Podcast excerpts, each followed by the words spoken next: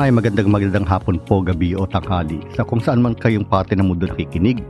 Ito po ulit si Mario, ang inyong kaibigan psychotherapist, broadcasting from California, USA to the rest of the world. Ito po ang um, Shadow Talk, mga lihim na usapin. Minsan nakakalimutan ko rin, ano? But anyway, ito pong Shadow Talk, ito pong channel na ito or station, radio station, ay uh, dedicated para mapag-usapan ang mga istorya no or ang mga issues na medyo sensitibo o sabihin natin na medyo kinahihiya dahil may uh, kakabit ito na shame, may kakabit ito na parang uh, controversy, no? Ang mga ganitong klaseng kwento o istorya ay binibigyan daan po dito sa istasyon na ito dahil hindi po tayo pwedeng maging disconnected from our stories, no? From those stories that makes us feel shameful, no? Kasi dahil po dito ay uh, kailangan po nating i-connect ang ating sarili sa mga istoryang ganon. Alright? Upang um, magkaroon po tayo ng buhay na mas authentic and we can live with more spontaneity. Alright, so that's the purpose of this show.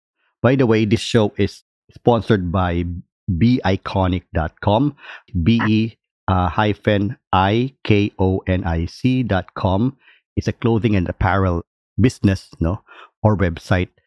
They uh, sell high quality clothing and apparels. Okay, so beiconic.com. All right. So, ngayon pong uh, araw na ito ay uh, may guest tayo, si Anthony. Si Anthony po, although hahayaan ko siyang ipakilala ang kanyang sarili, no, ay isang um, counselor at nagte-test po siya ng HIV. No? Tama ba ako, Anthony? Can you tell us about yourself? Yes po, ako po si Anthony or tawag po sa akin kadalasan ay Anton. Isa po akong HIV counselor. Yan, trained. Nagsimula po ako noong 2005. Tagal na? Yan. Opo, 2005 ako nagsimula hanggang ngayon po. Mm-hmm. Yun, nasa HIV program na po ako. Okay, nasa HIV Yun. program itong uh, topic na ito ay talagang pasok na pasok sa shadow to kasi syempre although ikaw bilang counselor no hindi talaga ikaw yung nakaranas pero parang na-feel mo rin ano yung mga struggle sa mga tao na, yes. positive no which we will talk about yes. no kasi HIV is something that causes a lot of people so much shame palagi nakalakip yata sa HIV ay discrimination and stigma yan yung uh, dalasan nakalakip diyan Oo. no kaya ingatan yung usaping HIV ay hindi masyadong pinag-uusapan kasi yun nga, kinahihiya, kinakatakutan. Oo. Uh, so, Anthony, no? Since 2005. So, now you're now 2005. So, how many years ago na yun? 18. 18 years. Grabe. No? 18 years. Napakarami mong karanasan na ma-share sa mga listeners natin, ano? Ayun. Ano? Oo. Before anything else, though, what led you to this work? I mean, kasi di ba parang, huh, ano? parang, Anthony, di ba, nung time na yun, having HIV was still, ano eh, a death sentence eh. Eh ngayon hindi na naman, 'di ba? Dahil meron na mga gamot, no? Ngayon na uh, pwede ka na mabuhay ng normal na na lifespan, no? Dahil sa mga gamot na available ngayon. Pero back in those days, 2000, 2005, medyo ano ka pa niyan eh, tipong uh, pagka na diagnose ka, no, eh parang may death sentence na nakahang sa'yo, no. So, nung time na yun, talaga medyo malagim pa yung maging counselor, no? So, what led you to this kind of work, Anton? Una sa lahat, yung malaki na pinagbago, Sir Mario. Okay. Mula dati hanggang ngayon, sobrang malaki na yung pinagbago sa HIV program. Okay. Anyway, yung nagsimula ako, ano, wala akong trabaho. Mm-hmm. Uh, naalala ko yung wala akong trabaho. Tapos, yung friend ko, iyaya ako, meron mm-hmm. daw training. Mm-hmm. Eh, hindi ko naman alam ano yung training na yun. Kaya lang, ano ako eh, parang kalad ka rin ako. Easy to, easy to get. Parang Oo. yung... Madaling mahatak. Ito naman, no? Saan okay lang. Kalad ka rin. Oo. Parang ganun. Yes, ang training daw ay sa Angeles, Pampanga. Pero wala ko idea. Wala ko idea.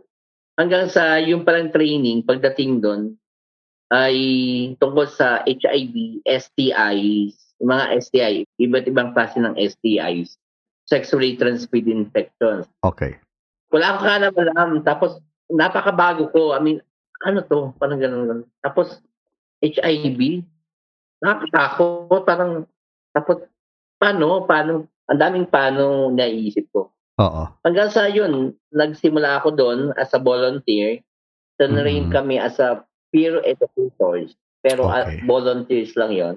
Oo. Ang ginagawa namin, eh, pupunta kami sa mga lugar na maraming, ang tawag namin doon ay MSM, male having sex with male. Uh, behavior siya, pero nagiging kataganan namin siya. Parang sa tingin ko lang sa akin, na para sa akin, politically correct word.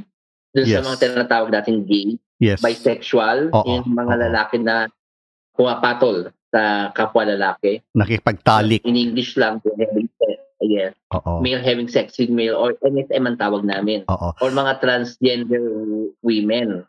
Oo. Yun yung mga ina-outreach namin. Binibigyan namin ng information, ng condoms, free condoms and lube, yun. Oo. Mula doon, parang yung NGO na pinasukan ko na ginawa kong volunteer ay parang na-promote ako. Okay. Ginawa kong parang team leader. Ang tawag namin doon dati ay CHOW. Ciao. C-H-O-W. Oo. Ano yun? Ang Community Health Outreach Worker. All right. Okay. Yun yung tawag doon. Bali, ang hawak ko, may mga hawak kong mga peer educators, mga volunteers dito.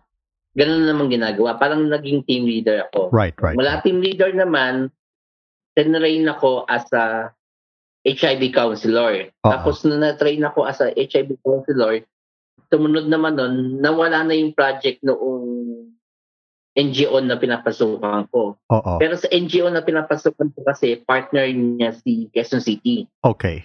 Quezon City Health Department. Mm-mm. Hanggang sa yung Quezon City Health Department, naghanap ng mga peer educators. Pero Mhm. i-hire nila, hindi volunteers. Right, right. Bali, right. swelduhan. Aha. Swelduhan ng city. Okay. Pero natatandaan ko noon, ang sahod ko lang noon, 6,000 a month. Wow. 6,000 a month for, for that job na Oo. pupunta ka sa mga community, pupunta ka sa mga lugar na cruising site kung Oo, saan oo. nagpupunta yung mga gay, bisexual, and transgender. Mhm. At sa gabi pa yun na, Wow. sa gabi pa namin ginagawa yun kasi di ba nga sa gabi naman lumalabas daw ang mga gays, Yes. bisexual, and ano, Yes. Oo, yun. Sa gabi pa namin ginagawa yun. Pero anyway, kasi ako yung taong parang mahilig sa adventure. Yun nga sabi ko nga kalat ka rin ako. Mhm. Tapos ma- malakwat ako, malakwat ka. Tapos gusto ko yung maraming nakikitang iba't ibang mga tao. Oo. Yun. Kaya kahit malit yung sweldo na yon, nag-enjoy ako. Masaya ka, Tapos- syempre. Mm, nag-enjoy ako. Tapos, yun nga, yung Quezon City, eh, maganda naman yung program nila sa HIV. Kaya yung mga tao nila, kagaya ko, na peer educator, binibigyan na nila ng ano, mga trainings na Mhm. capacity building nila. Yun, kasama na yung mga HIV counselors, pagiging peer educators mo, Mhm. ano, binibigyan ka ng mga trainings para mas maging mabuti pa yung trabaho namin. Yun yung maganda sa SPP. I see. Hanggang sa yun nga, hindi na ako nag-outreach, tapos sa isang clinic na ako naka-base, tapos ang ginagawa ko, HIV counselor slash case manager. All right. Nice. Si case manager, eto na yung mabigat na trabaho. Siya kasi yung mahawak ng mga positive client. Oh, wow. Okay. See. yung mahawak. From dun sa day na na-diagnose sila na may HIV hanggang sa ma-enroll mo siya sa treatment, Okay. yon hanggang sa ma-maintain mo siya into treatment niya. I see. Yun yung okay. mga ano, para kanilang treatment partner. All yung right. case I manager. see. Oo, oo. So, kumbaga, no, parte ka ng, sabihin natin, ng sistema na nagpapahaba ng buhay, no, ng mga taong may HIV. Parang ganun, sir. Pero sabi ko nga palagi sa aking counseling, sa mga pakipag-usap ko sa client ko, kung gusto niyong tulungan namin kayo, tulungan niyo rin yung sarili niyo. Parang partnership siya. Oo. Yeah, partnership. Kanilang- Oo. It should actually be that way eh. Kasi it doesn't work yung spoon feeding, no? Yung effort Saka nang din gagaling lang sa isang ano, One way lang, dapat two way. two-way. Oo. Kasi otherwise, wala eh. Wala sa kanilang meaning yun. Wala sa kanilang importansya yun pagka binibigay mo lang sa kanila eh, di ba? Mm Tama Yeah. po. Alright, so Yun. 2005, no? Sabi mo nga kanina, marami nang pinagbago. Pero nung time na yun, syempre, sabi nga natin, no, wala pa masyadong option yung mga nagkakaroon ng HIV, right? So, I'm just curious, can you tell us, no, can you tell the listeners, how was it for you nung unang testing mo na positive yung kaharap mo? Ano yung naging reaction mo? Nakakatakot, nakakaba. Okay. Nakakaba kasi sobra yung bigat ng emosyon pag ah, nalaman ng client, ang tawag namin client, Oo. pag nalaman niya na positive siya sa HIV. Okay. So, nung unang time na nag-test ka tapos nag-positive, yun yung naramdaman mo, natakot ka rin. Mm, takot din ako. Okay. Takot sa kinabahan. Oo. yun yung mga naramdaman ko. Kasi ang, di ba, Sir Mario, ang HIV testing, ah, anyway, sa counseling is one-on-one, nasa Mm, kwarto. Ang nangyari nun sa akin, nung una-una, kasi bago pa nga lang ako sa ah, counseling, sa oo. HIV counseling, Oo. the first time kong magkaroon ng positive client, Oo. talagang labas-labas ako ng kwarto nung room namin. Kasi biniverify ko kung ano yung pwede kong sabihin. Oo. Kasi ang training namin, kung hindi mo siya kayang ma-handle, pwede mo siyang ipasa. Oo. Kasi nga, mabigat yung ano, setup, yung, Oo. Yung damdamin sitwasyon, dun no? Sa counseling mo yun. Sitwasyon yun. Oo. Ah, pwede mo siyang ipasa. Yun ang training sa amin. Eh, kaya lang, iniisip ko nun, paano ko matututo kung palagi kong ipapasa? Yes. Kung hindi ko i-handle. Oo. Kung hindi ko mararamdaman yung nararamdaman ng kliyente ko. Oo. Kaya nga, kailangan empathy. Oo. empathy, Oo. kailangan Oo. palagi. Oo. Oo. Palabas-labas ako noon. Nagtatanong ako dun sa mga the doctor saka dun. Meron kasi kami parang supervisor noon. Mm-mm. Natanong ako yung anong pwedeng gawin, anong next step. Tapos yun, kailangan eh, kailangan i-handle para sa susunod, ano na yung gagawin mo. Oo. Yun. Oo. Okay. So, yun ano. So, syempre, sabi mo siguro, oh my God, this is it, no? Eto na yun, no? Parang yung client pinagpapawisan, ako rin pinagpawisan dito. Oo, oo, oo. Alright. So, this is something so interesting, no? So, unang-una, paano mo sinabi yung resulta? Ano yung naging reaction ng client mo? At paano hinandle yung reaction niya? Sa Mario kasi, uh, sa HIV testing, meron tinatawag na pre-test counseling saka post-test counseling. Okay. Sa pre-test counseling, dun yung nag establish ka ng rapport Right? sa client. Oo. Sa una pa lang, mamaya ko lang siguro papaliwanag yung importance ng pag establish ng rapport. Yes. Sa pre-test, mag establish ka ng rapport, tapos yun na yung pag-collect mo ng data sa client, Mm-mm. tapos pag-assess mo yung risky behavior niya, kung meron siya mga risky behavior. Mm-mm. Tapos, kahapyaw ng konti, tatanungin mo na rin siya kung anong ine-expect niyang magiging resulta. Okay. Kaya doon sa pre-test counseling, pag sinabi niya yung mga resulta na ine-expect niya, sa pre-test counseling, maganda i-process na yon Pina-process na namin yun. Alright. Para condition na si, Handa na siya. si client sa post-test counseling. Kasi Alright. sa post-test counseling, doon mo sasabihin yung resulta Oo. ano yung mga pwedeng gawin niya. I see. Okay. Pero sabi nga natin, no, I mean, syempre, meron din dyan yung mga sa assessment nila, hindi sila risky behavior, no? Pero talagang nag-positive sila. So, ito yung mga tipong nabibigla talaga ng husto, eh, no? yes. Oo. Saka ano, maraming talagang ganon, hindi nagsasabi rin ng Totoo. totoo. Oo. Kaya, yung important noong pag establish mo ng rapport, kasi kinakaibigan mo, para sa umpisa pa lang, nakagaanan mo na kagad ng loob yung client.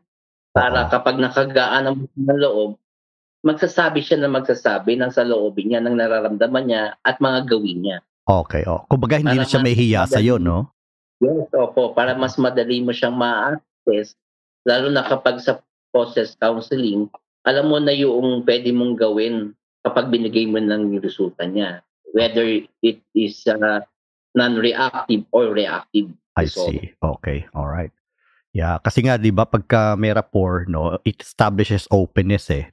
Parang no condition na siya na pag nagsabi siya na totoo, mapaprocess mo na during the pre-counseling and then so mas hindi na siya mabibigla pagka nga nagkatotoo yung kanyang hinala. Yes, sir. Okay. Mm-mm. So, Mm-mm. Again, going back to the question, no, paano yung ano, yung unang beses na talagang sinabi mo sa isang client na you're positive, ano yung naging reaction niya? yung parang nakita ko sa mukha nila na confused. Parang nakikita mo dito sa mukha nila may question mark. Bakit? Parang ganun. Bakit? Oo.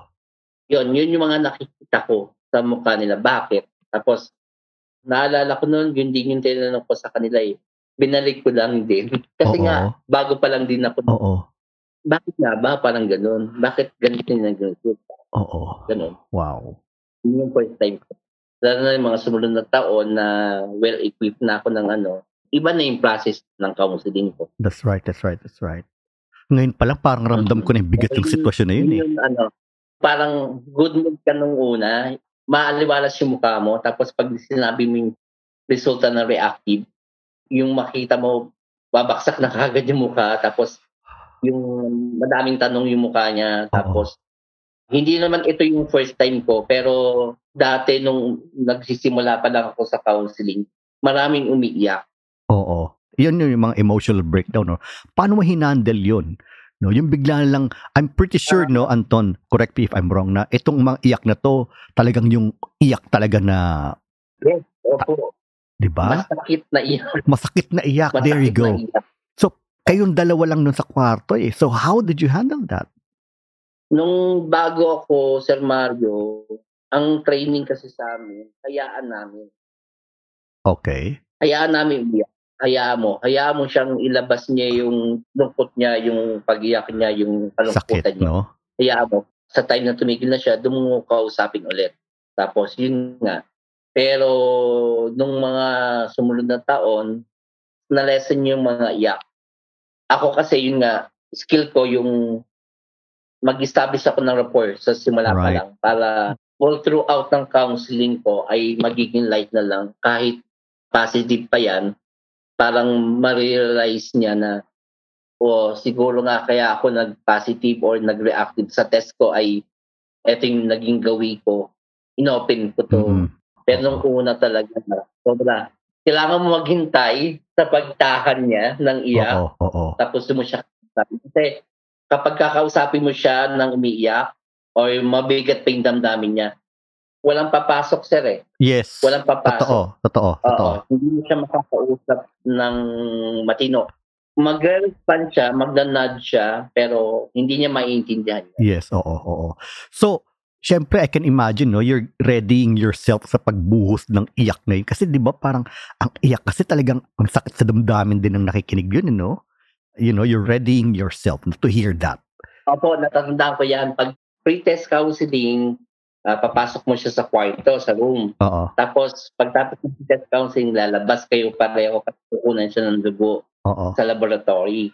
Tapos sa process counseling, papasok mo ulit siya sa kwarto bago mo kunin yung resulta sa laboratory. oo. Pagkuha ko ng resulta sa laboratory, pag positive yan, pag reactive yun yung resulta niya, eto na, nagpe-prepare ako bago pa ako pumasok ng kwarto ulit para Oo. kausapin siya. Grabe, yung kaba, yung, teka lang, paano ko ba to i-handle? Paano ko ba to kakausapin? Magbabase na lang ako dun sa pre-test counseling namin na kung paano kita kinausap. ganun Oo, oo. Grabe yung preparation. Parang ikaw yung nakatanggap ng result na na-positive. Oo, syempre, syempre, yeah. Ganun din yung ganda yung feelings mo Oo, that time bago ka pa pumasok ng room para kausapin mo ulit siya. Oo. Grabe. Oo. And then, Yung so, una ganun, okay. Nung una talaga ganun, ano. Pero now, paano? now kasi hinahayaan namin kasi client-centered counseling ginagawa namin. Right? Bali, ang ginagawa namin ngayon, hinahayaan namin si client na siya yung magsabi, siya yung parang driver ng counseling. Parang guide ka na lang niya. Kaya siguro sa ngayon, listening ka ba? Tapos parang yung mga sinabi niya, inire-reflect mo na lang sa kanya Oo. na ah, kaya ito yung naging resulta mo kasi posible ito yung mga naging gawi mo Oo. kagaya oo. ng sinabi mo kanina ganun ganun doon pa lang sa ginagawa mong pagre-reflect sa kanya meron ng realization na nangyayari sa sarili niya na oo nga siguro nga kaya ganito yung naging resulta ko kasi ito yung mga naging gawi ko Oo. So, kumbaga, parang you're giving back the responsibility for the results to the client. No? yes opo Oo. I see. Kaya Okay. nagiging madali na lang sa kanila minsan pa sa pagtanggap ng Oo. client. Pero meron pa rin naman, meron pa rin naman na nalulungkot, umiiyak, medyo iba yung damdamin, yung feeling. Oo. Lalo na sa mga kabataan, Oo. Sa mga first time nagpa-HIV test. Oo. Yun nga, nabanggit ko na rin sa ito, yung mga naabuso, na Oo. rape. Medyo mabigat yan. Mabigat yung mga resulta na Wow. yung ganyan. Yung mga na-rape, yung napilitan, Oo. inabuso ng mas na, nakakatandang mga relatives or kaibigan, mga ganun. O napasama lang sa group na peer pressure Oo. na nasama lang sa inuman, tapos may nangyari, tapos yung pala yung nakainuman, yun, na, napasahan na siya ng HIV. Ito yung talagang Oo, ano eh, yung mga, lang. oo, ano, minsan lang, ano, na, na one-time big Minsan deal lang. sila, no? Oo, Tsaka ito yung mga ano eh, yung mga Mm. tipong hindi nila ginusto, no? So, teka, bago tayo mag-proceed, so, etong mga to, may mga legal implications to. So, how do you handle those legal? Kasi, rape ka eh. Paano yun? Ah, do Ah. you refer them to a social worker or what? Opo, meron kaming yung clinic, yung Quezon City Health Department, yung mga clinic niya, yung mga Sandang Clinic or mga Oo. hub ng Quezon City, ay meron niya mga partners, Oo. mga network ang tawag namin, SDN, Service Delivery Network. Oo. May mga NGO na humahawak ng mga legal matters. Right. Yung mga ganun. Right. Yun namin nire-refer po. Right. Tapos meron naman mga nire-refer naman sa amin galing sa presinto, ganun. Oo. Oo. Oo. I see. Hindi nagreklamo sa kanila, na-rate sila, tapos papatest na nga nila. Oo. Oo. I see. I see. I see. Tapos, meron pa isang mabigat ang damdamin ng feelings kapag bata. Tapos, nanay na kasi yung asawa ay seaman at nagkaroon ng HIV or nag-abroad na asawa, Oo. nagkaroon ng HIV na posibleng mahawaan yung nanay at nahawaan yung anak. Mga ganun. So, kumbaga- medyo mabigat, Oo. So, kumbaga, yung asawa ng nanay niya, which I think, siguro baka boyfriend ng nanay niya, no? Nakipag-sex din sa kanya. Tapos HIV positive siya, Oo. yung nanay niya maaari HIV positive din. Oh my God. Wow, that's heavy. Opo, meron pong ganun. mm Oo. I Tapos see. yung mga seaman, yung mga nag-abroad na lalaki, Oo. na hawaan yung asawa na nasa bahay lang, housewife lang, tapos na, nahawaan pa. Medyo nahihirapan din akong i-handle yun. Oo. Hanggang ngayon, kasi iba yung damdamin. Medyo ano ako sa babae, sir. Pero sa gay, sa lesbian, okay ako doon. Ano ko yun eh, comfort zone ko yun. Oo. Pero pag babae, pinakounseling ko, sa kabata, medyo ano ko, mabigat. Oo. It's good that uh, you know your limitations kasi alam mo, Anton, ano, people should realize that mental health workers like you, counselors like you know, you also have limits, right? Which is Mm. good for you to know. Hindi pwedeng Opo. pasanin mo lahat yan eh. Oo, parang ah, ano ko rin yun eh, na-realize ko rin din yun, sir, na parang hindi kailangan lahat, parang ganun. O, magaling ka, marunong ka, pero hindi kailangan lahat. Parang dapat doon ka sa kaya mo, Yes. hindi yung napipilitan ka lang. Oo, exactly. Yun nga yung ano eh, kasi we also need to, ano, we also have to know our limits. Na hindi lahat pwede natin na i-handle. Naalala ko lang yung, yung hat. Pag nasa labas ka ng clinic, pag umuwi ka na, pag wala ka na sa clinic, pag hindi mo na duty, kubarin mo na yung hat mo, Yes. yung sombrero mo sa HIV counselor. Pero Oo. pag pagdating mo ng clinic, focus mo dapat yon. Yeah, na exactly. Sa. Oo. That's one way to uh, deal with the stress of this work, eh, no? Kasi hindi pwedeng hanggang bahay, dala-dala mo yun. Yes, sir. Mabigat yung pagdala mo sa bahay. Oo, oo, oo, exactly. Kasi maapektuhan yung relasyon mo sa ibang tao, di ba? Tipong uuwi ka ng bahay tapos ang bigat-bigat ang loob mo. Eh di mga, na mga kasama mo sa bahay, parang ano ba nangyayari sa'yo? So mainit din ang ulo mo or malungkot ka din, no? Di ba? Yes. Naalala ko pa nun dati, sir. Pagka out namin, 11 p.m. ah, Oo. pagka out namin, nakasamahan ko, ang ginagawa namin, tatanggal kami ng stress. Mm. Kakain kami sa labas, minsan magiinom kami pa rin sa labas. Kahit 11 p.m. na, after Alright, I 11 see. p.m. kami tulog. I'm Ano curious. lang mawala yung ano, bumakan ka lang. Oo. Kasi dala-dala yun eh, no? Oo. Opo. So I'm I'm Mm. curious, no? Yung mga counselors ba, do you also undergo counseling or therapy? Nung una, matagal na panahon na wala. Tapos hanggang sa, yun nga, unti-unti na kami nagre-reklamo. Oo. Parang naglalabas na kami ng mga saloobin namin, ng mga damdamin namin na. Kasi, ano kami, by numbers, parang kailangan maraming ma-counseling, maraming ma-testing. Oo. Yung meron kang mag-positive para meron kang ma-counseling. Numbers, numbers, numbers. Oo. reports, reports. Oo. Hindi na inintindi yung damdamin namin, yung ano yung nararamdaman namin. naku. My God, yeah. Ayun, nagsasabi na kami noon, unti-unti, kasi ang dami na nga. Alone sa clinic namin, sa Clinica Bernardo, ang hinahandle naming HIV positive doon ay nasa almost uh, 1-3 na. Sa ngayon na, 1,300. 1,300. Grabe, no? Dati, ano, Oo. nabawasan na yon iba nag-expire na, iba tumigil, iba nag-expired na, Oo. nawala na sila. Pero sa ngayon, presently, nasa almost 1-3 na kami. Ang dami nun, ang dami nun, sir. Inakausap mo yun every time na pre-visit sila sa clinic. Oo. Kaya, minsan mabigat na. Mm-mm. Hanggang sa na, yung department namin, saka partner ng NGO siguro, yun yung naglabas sila ng, ano, care for the carers, parang Yes. ganon, na kailangan paminsan-minsan ay nagbe-break din kami, take a break, parang gano'n, na kailangan inaalagaan din namin sarili namin. Oo. Kasi paano namin maalagaan yung mga pasyente namin kung hindi namin aalagaan yung sarili namin. Parang That's ganun. right. Oo, oo, oo. Like for example, no, I'm a psychotherapist, no. So I also have my own therapy. I meet up with my own psychotherapist, no. I do that every week.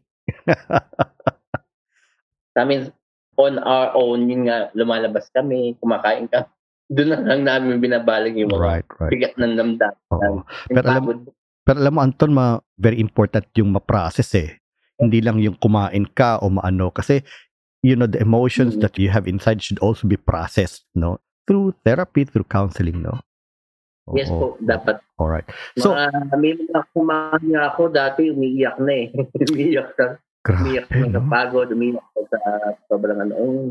Meron na rin kami mga kasama na uh, nag-resign na kasi hindi nga sa tingin nila, hindi healthy sa kanila yung trabaho nila. Mga ganun. Oo, oo, oo. Kasi mabigat talaga. Okay.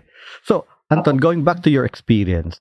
So, pagka ano, yung umiiyak na sa harap mo yun, no? Yung client na yun na sinabihan mo. And then sabi mo, naghihintay ka na tumigil. So, while waiting for them to stop crying, no? Ano yung emotions mo na hino-hold back? Siguro yung sa mga oras na umiiyak sila, habang hinihintay ko silang matapos, Yes. siguro yung iniisip ko na lang that time, yung paano ko sisimulan ulit yung pag-uusap namin na maiintindihan niya ako, Mm-mm. na yung maiintindihan niya yung next step na gagawin namin, Mm-mm. which is dapat yung magpapalaboratory siya, yung baseline laboratory, para nga dun sa kung mag, mag may enroll siya sa treatment, gano'n. Alright. Yun, kasi nga, di ba, sabi ko kanina, Mayo, kapag kakausapin mo siya habang umiyak siya, hindi niya maintindihan yung pag-uusap namin. Kaya, yun. Hihintayin ko talaga siya matapos umiyak. Habang hinihintay ko yun, nag-iisip na ako ng mga next step na gagawin ko na pag-usap. I see, I Yung see. damdamin siguro, yung damdamin, yung feelings, habang hinihintay ko rin yun, Mm-mm. habang nag-iisip ako ng makikipag-usap ko sa kanya ulit kung ano yung gagawin ko. Siguro yung damdamin ko yung paghihinayang. Nangihinayang ako. Saan? Nangihinayang ako. Kasi nga, di ba that time sa Mayo, eh, nung una pa lang ako, eh, parang big deal yung HIV. Kapag nagkaroon ka ng HIV, parang death sentence sa kanila eh. Yun, Mm-mm. yun yun eh. Yun iniisip nila. Oo. Yun iniisip nila eh. Ganon din ako, parang nung una ako, nung bago ako, can lead na to parang yung posible nga ma-expire siya kapag hindi niya inano yung inalagaan yung sarili niya. What if kapag hindi nga sinunod niya yung gamutan niya, in case may enroll siya sa treatment, ganon Mm-mm. can lead to expire, di ba? Parang ganon. Yun din yung iniisip ko, kaya ako nangihinayang na eh, iba pa, mababait, parang ganon. Yung ibang client kasi nasabi na parang, ano ba to, pinarasahan ba ako ng Diyos? Parang ganon, kaya ako Mhm. nagkaroon ng ganito. Mm-mm. Nasabi na, hindi. Kaya ka nagkaroon ng ganyan kasi ito yung mga naging gawin mo. Oo. Siguro, medyo napabayaan mo lang yung kalusugan mo. Yeah, yun yung basically nararamdaman ko kapag mayroong nag, nagpa-positive na client. Nangihinayang, yun. Oo. Kasi hindi ka pwede yung parang malungkot ka rin eh. Hindi pwede yun eh. Oo. Kaya nga, di ba sabi ko kanina uh, sa Mario, pag may reactive akong na result, bago ko sabihin sa client, bago ako pumasok ng room, talagang pinaprepare ko yung sarili ko. Tinitimpla ko, pinaprepare ko yung sarili ko. Yung parang kailangan hindi sympathy, empathy dapat. Mm-mm, mm-mm, mm-mm. What's the difference between the two? In your Yung- own interpretation, ha? Yung, yung sympathy, yung sige, sumabay ka, malungkot ka rin. Mm-mm, Hindi, mm-mm. hindi pwede yun eh. Hindi pwede yung umiiyak siya, iiyak ka rin. Oo. Yun yung sympathy eh. Pag Oo. umiiyak siya, umiiyak ka rin. Pero yung empathy is, kailangan, kunyari umiiyak siya, kailangan pakita mo na there's hope. Hindi ito Oo. katapusan. You can lead. Parang Yes, ganon. yes, yes. Para pag-asa, no? That there's a way out. Mhm. I Mm-mm. see. Dapat Okay. kailangan, hindi ka malungkot, parang gano'n. Oo. Kung malungkot siya, dapat matatag ka. Hindi naman dapat malakas, kailangan matatag ka. Parang sa tingin ko, kapag may empathy, pag gano'n yung ginawa mo, ay susunod sila. I see. Is there any ano any case na until now no nakatatak sa or nakatanim sa Is there any particular case or situation na hindi mo makakalimutan? Unforgettable baga? Marami sir eh. Siguro yung mga hindi ko lang makalimutan na mga counseling ko na positive yung result. Yung mga kaibigan ko na hindi ko inaasahan magiging magkakaroon. Ganun. Aha. Kasi nung sa pre-test, confident ako na wala. Oo. Tapos nung dumating na yung resulta, meron. Hindi ko kaya. Hindi ko kaya yung handle. Pinapasa ko po. Oo. Kasi ito yung mga kaya. oh, Kasi ito yung mga taong ko. kilala mo eh, no? Apo. Wow. Hindi ko kaya. Pinapasa ko po yun. Oo. Pero meron naman din na handle ko kasi nakikitaan ko sila na pwede kaming maging partner sa treatment niya. Oo. Sa, ano, may collaboration. Nakikita ko yung collaboration namin para sa ikabubuti ng kanyang kalusugan. Oo. Oo. lalim. Oo. Yung mga una kong mga counseling na tapos kaibigan ko yung kinounseling ko tapos nag-reactive sa, sa test. Yun yung mga hindi ko makalimutan na talagang sinasabi ko sa kanila, ipapasa kita sa iba. Wow. Ipapasa kita sa iba, hindi ko kaya. Oo. Baka maging sympathy ako, hindi ako maging... Oo. Baka mag-breakdown ka rin together with them, ano? Yeah. Ang bigat nun. Yung taong personal mong kilala, no? That's a very, very difficult uh, situation. Grabe. Ay, ano, mga hindi ko makalimutan, mga kaibigan ko rin na nawala na rin dahil sa HIV. Oo. Nag-expire na Oo. rin sila. Oo. I see. Yung Wow. mga uh, medyo mabigat na bakit? Andito naman ako. Sabi ko, Mm-mm, mm-mm, pwede naman tayo magtulungan. Para. How did this work change you? Your points of view, your life, your relationships, how did it change you? Your behavior, etc. Ano, bago ako pumasok sa mundo ng HIV, yung trabaho ko, siguro, pinakamatagal na yung one year akong nasa work. Mm-mm. Siguro sa isang taon, posibleng dalawang beses ako nagpalit ng trabaho. Mm-mm. Mm-mm. Paiba-iba ako ng trabaho before. Mm-mm. Palipat-lipat ako ng trabaho. Pag hindi ko nagusto yung isang trabaho ko, isang kumpanya, aalis kagad ako. Siguro dahil bata ako, tapos sa tingin ko sa sarili ko, kaya ko naman magpalipat-lipat Mm-mm. kasi skills naman siguro ako, parang gano'n. Mm-mm. Hanggang sa nakuha ko sa HIV program, sabi ko nga di ba kanina sir, na 6,000 lang yung sahod ko nung umpisa. Mm-mm. Pero hanggang ngayon nandito ako, doon pa lang parang nabago na ako. Parang hindi ako tuwa. Parang sabi ko sa sarili ko, hindi ako tuwa. Dapat Mm-mm. wala na ako dito ah. Kasi bili mo 6,000 sweldo, eh mga sahod ko before, eh parang times 2 nung 6,000. Right, right, right, right. Bago pa ako Right, parang right. siguro hindi dahil sa panahon, sa age. Pero Oo. sa tingin ko, nag-mature dito sa trabaho ito. Nag-mature ako Oo. in terms sa pag-iisip. Kasi pag gusto mo yung trabaho mo, tapos marami ako namimit, tapos marami ako natutulungan, yung mga kliyente na simpleng thank you lang, dahil kinaunsilin mo sila, dahil tinulungan mo sila, dahil ginawa mo lang yung trabaho mo, pero nag-thank you sa'yo. Masarap sa pakiramdam, parang it keeps you gawin mo yung trabaho mo, yung counseling. Mm, that's right, that's right. So Anton, no, thank you so much for sharing. No, napakabigat nito. I have a lot of questions, but unfortunately, we don't have enough time. May part 2 ba? Wow, maaaring may part 2, no? anyway, Oo, maraming pa akong gustong ikwento sa retail. oh yan, oo, sige. About this, we will schedule a part 2, no? So, um, Anton, before we end, what can you say to the listeners, no? Particularly those who think uh, or those who fear, no, na meron silang HIV, pero hindi pa sila nagpapatest. Meron ka bang message sa kanila? Siguro, kung sa tingin nila ay nailagay nila yung sarili nila sa panganib in getting HIV, siguro it's time na magpa-HIV test. Dati, sabi ko nga kanina, kapag nalaman na mayroong HIV ay kala nila katapusan na ng buhay nila. Mm-mm. Pero ngayon, iba na. Ang HIV walang cure pero may treatment.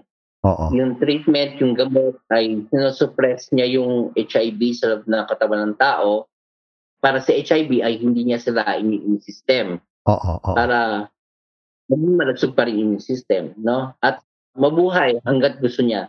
May gamot dito, may treatment, pero hindi wala nang cure. Pero malaking tulong yon para mapalusog ka, lumakas ang immune system mo, gumanda ang pangangatawan mo, at ah, mabuhay ka hanggat gusto mo. Walang problema. Oo, oo, tama. Kumbaga, no, siguro to sum up your message, that first, it's not a death sentence anymore, no? And then secondly is Opo. there is hope. Yes po. And siguro, yun ang message na talagang naaangkop para sa mga tao, no? So anyway, thank you so much, Anton, no? And uh, I'll just close out the show by saying na, okay, napakinggan po natin ang story ni Anton, no? At siguro maging hamon ito para sa atin na ang HIV, no, nakakatakot. Dahil nga syempre, no, may mga nagawa din tayo dati talaga ng mga hindi narapat. Pero siguro masasabi natin na um, there's no way but to face the truth, no? And by facing the truth, siguro, you know, it will give us more options. Right, Anton? Yes, opo. Mm, Options, options, options. options, options. Marami, marami. Oo, Oh, oo. yes, marami nandito. Okay. Kasi mas nakakatakot kapag hindi natin nalaman na meron tayong HIV at meron pala, eh, malaman natin, huli na pala ang lahat. Tama. Hindi maganda yung ganun. Baka too late na. Oo, oo. Kaya hanggat maaga, ay magpa-HIV test. Para Okay. malaman natin yung status natin. Kung meron man, ay maggamot. Kung wala naman, ay panatilihin natin wala tayong HIV. Yes, exactly. All right. Okay, thank you so much, Anton. Thank you so much, listeners, for listening. No? Oo, salamat, salamat. Okay. Okay, si listeners, hanggang sa muli, no? Ito po si Mario at uh, tayo magkikita-kita muli. You know, we will do a second part with Anton because there's a lot of questions. Sure. Right? Oo. All right. So, salamat uli, no? Thank you so much. Oo, at uh, Thank you hanggang rin sa Oo. Oo, hanggang sa pag-usap at pag-invite sa akin dito. Oo, maraming salamat. Hanggang sa muli, mga listeners. Bye for now.